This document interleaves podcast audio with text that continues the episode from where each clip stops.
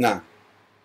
إيه، هذا ما يسموه باطني من عندي أنا دا أنظر وأقرأ كلام السيد الشيرازي مثلا أو كلام السيد كمال حيدري أو كلام فلان. أقول هذا يحتمل يؤمن أو ما يؤمن. هذا أنا دا أقول الكلام. المنهج الباطني يعني الإمام الحسن العسكري آه، الرواية الشيعية المتفق عليها أنه قال أنا ما عندي أولاد ووصى بكل تركته إلى أمة لأن ما عنده وريث ولم يوصي إلى أحد. لا بالإمامة ولا بالكذا المنهج الباطني ماذا يقول؟ يقول لا هو هذا كلام بالظاهر تقية يفعل ذلك. أصلا فكرة التقية فكرة التقية اللي مشهورة عند الشيعة آه، هي آه، يعني جزء من عندها. مثلا إلا من اتقى منهم تقاة ويحذركم الله نفسه. مثل عمار بن ياسر لزموه قال له لا تكفر بالنبي محمد لا تسب النبي محمد لو نقتلك الآن فسب النبي محمد.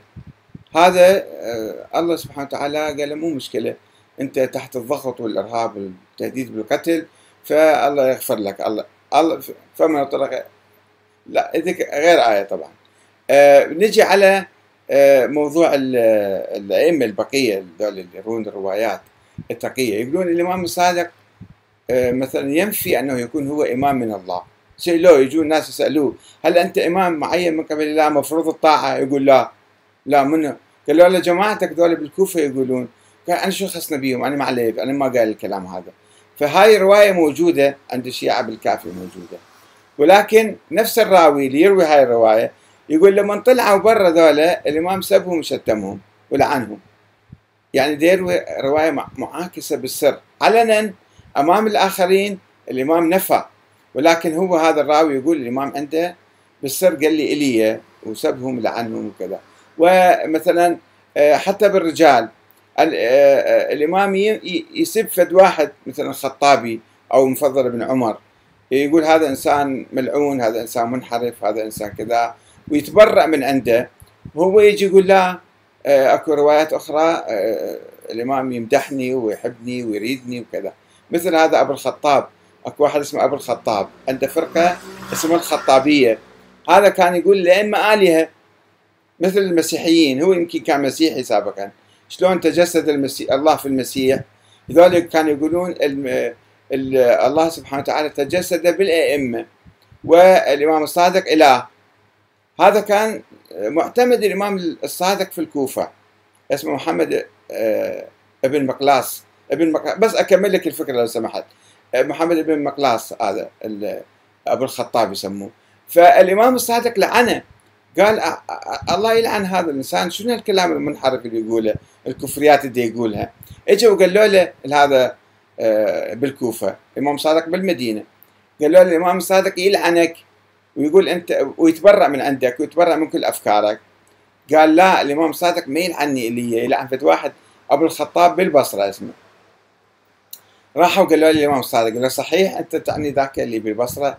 قال لا أنا أعني هذا فلان بن فلان الفلاني اللي هو بالكوفة موجود واتبرى من عنده إجوا قالوا له قالت ليش تضحك علينا؟ ليش تحاول تتهرب من الكلام؟ الإمام الصادق يلعنك الك ويتبرى من عندك قال لا أنتم تعرفون هذا الإمام الصادق اللي يسوي تقية يريد يلعني إلي حتى تنجو السفينة مالتنا شلون ذاك صاحب موسى اللي خرق السفينة وكانت لمساكين يعملون في البحر فأراد أن يعيبها وبعدين فالإمام الصادق ده يلعني حتى شنو؟ حتى يغطي علي عليكم. شوف التبرير. هاي يسموه منهج باطني. يعني دائما يحرفون كلام الأئمة.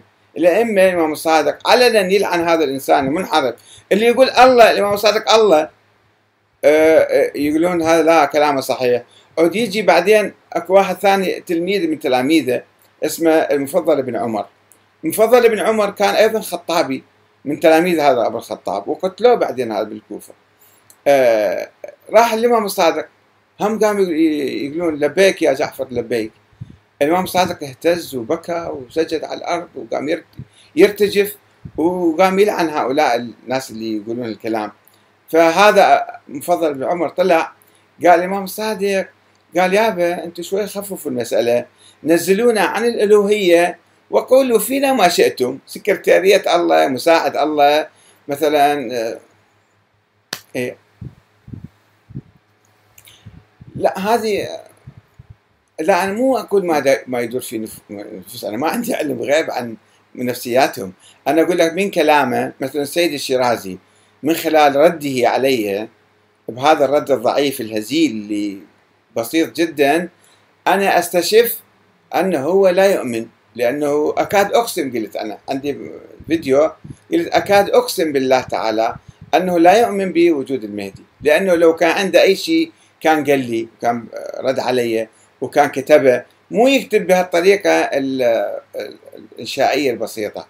وأي واحد آخر اللي مثلا يتهرب من الموضوع أو ما يناقش أو أو كذا أعرف أنه هذا إنسان يعني ما يتكلم كلام صحيح اللي هو مؤمن به. فهذا ما يسموه منهج باطني. منهج باطني يعني واحد يظهر غير ما يبطن.